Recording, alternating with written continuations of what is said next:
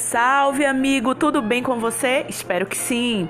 Então, eu estou passando aqui para te fazer um convite super especial. Nesta segunda, agora, dia 22 de junho, é, nós faremos uma roda de leitura.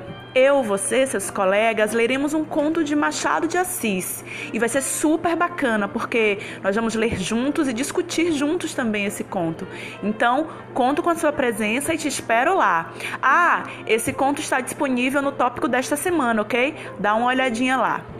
Além do conto, também estará disponível uma atividade de interpretação textual. Afinal, a nossa P está chegando e temos que treinar bastante, não é verdade? E eu queria saber o que você achou do tópico da semana passada. Lá nós falamos um pouco sobre os pronomes relativos.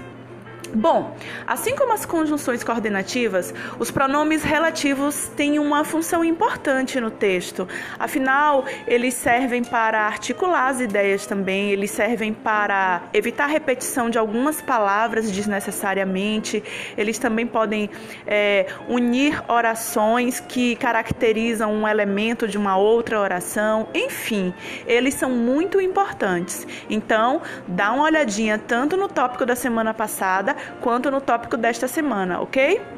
Então é isso, a gente se fala, até mais. Tchau, tchau.